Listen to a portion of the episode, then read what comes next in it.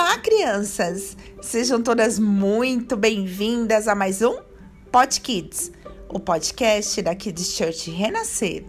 E seguimos com a nossa série Transformação.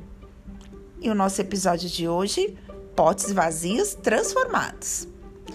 Ah, a casa estava um silêncio só. Os dois irmãos brigavam por um último pedaço de pão. A mamãe, tentando tranquilizar, partiu o pão ao meio e prometeu que as coisas iriam melhorar.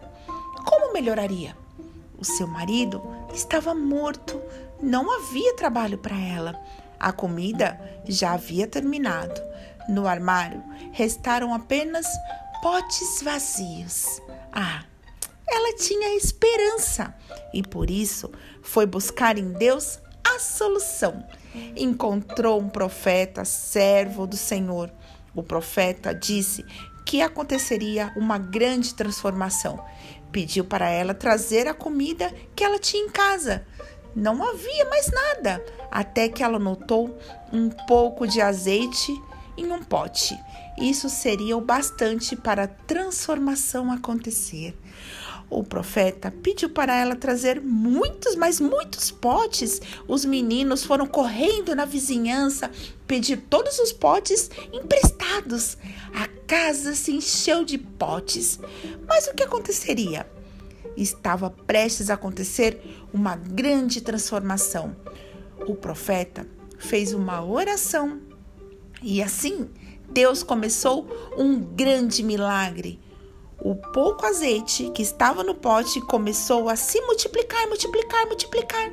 E assim, todos os potes que estavam na casa ficaram cheios. E agora, o que eles fariam com tanto azeite? O profeta disse que eles poderiam usar e até vender. E assim nunca mais a família passou fome. Agora eles tinham um trabalho e poderiam viver com o armário sempre cheio. A transformação chegou naquela casa. A transformação, crianças, pode chegar aí na sua casa também. Mas como isso pode acontecer? Comece fazendo uma oração. Aqui de Church Renascer, levando as crianças mais perto de Deus. Até o nosso próximo episódio. Tchau, tchau!